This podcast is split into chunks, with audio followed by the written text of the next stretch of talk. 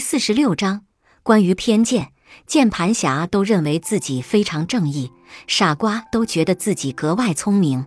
都看过那个著名的寓言故事吧？一只狐狸偷偷靠近一棵葡萄树，看着熟得发紫的葡萄，它狂吞口水。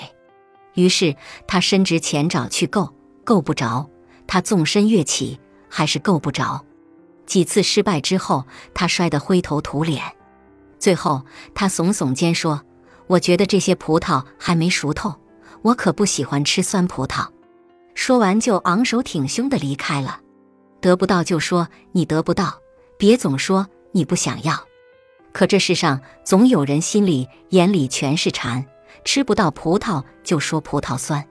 比如他在朋友圈里看见某某晒了新车，他不会表明他的羡慕和嫉妒，也不会将此作为自己的奋斗目标，而是逢人就说这车的保值率太低了，发动机异响太明显了，方向盘转起来。太费力了，总之就是买这车的人太傻了。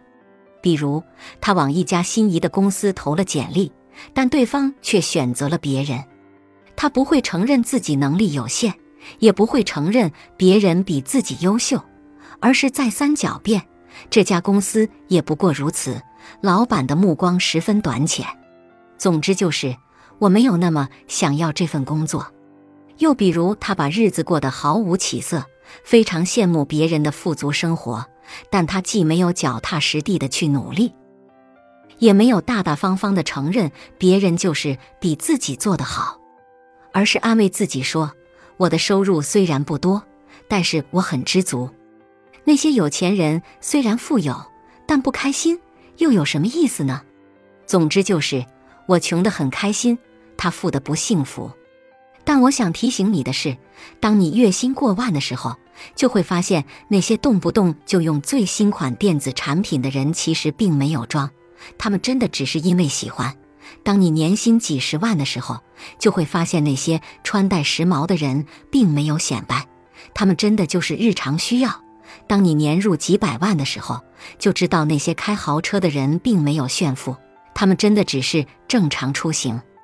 对登顶了珠峰的人来说，五月真的只是稀松平常。类似的，有的人开着最便宜的车，却拥有好几套大房子；有的人穿着地摊货，却戴着十几万的手表；有的人吃着麻辣烫庆祝公司上了一个新台阶；有的人揣着老人机，却买了十几万元的钢琴。不要用你的价值观去丈量别人的实力，不要用你的想法去评判别人的生活。你觉得超值的东西，可能别人根本就没放在眼里；你觉得很好的事情，可能别人根本就没有兴趣。慢慢你就会发现，有些人的底气十足来自“我都弄明白了”的见识和我都拥有过的实力；有些人的底气十足仅仅来自“我不知道”和“我不想知道”。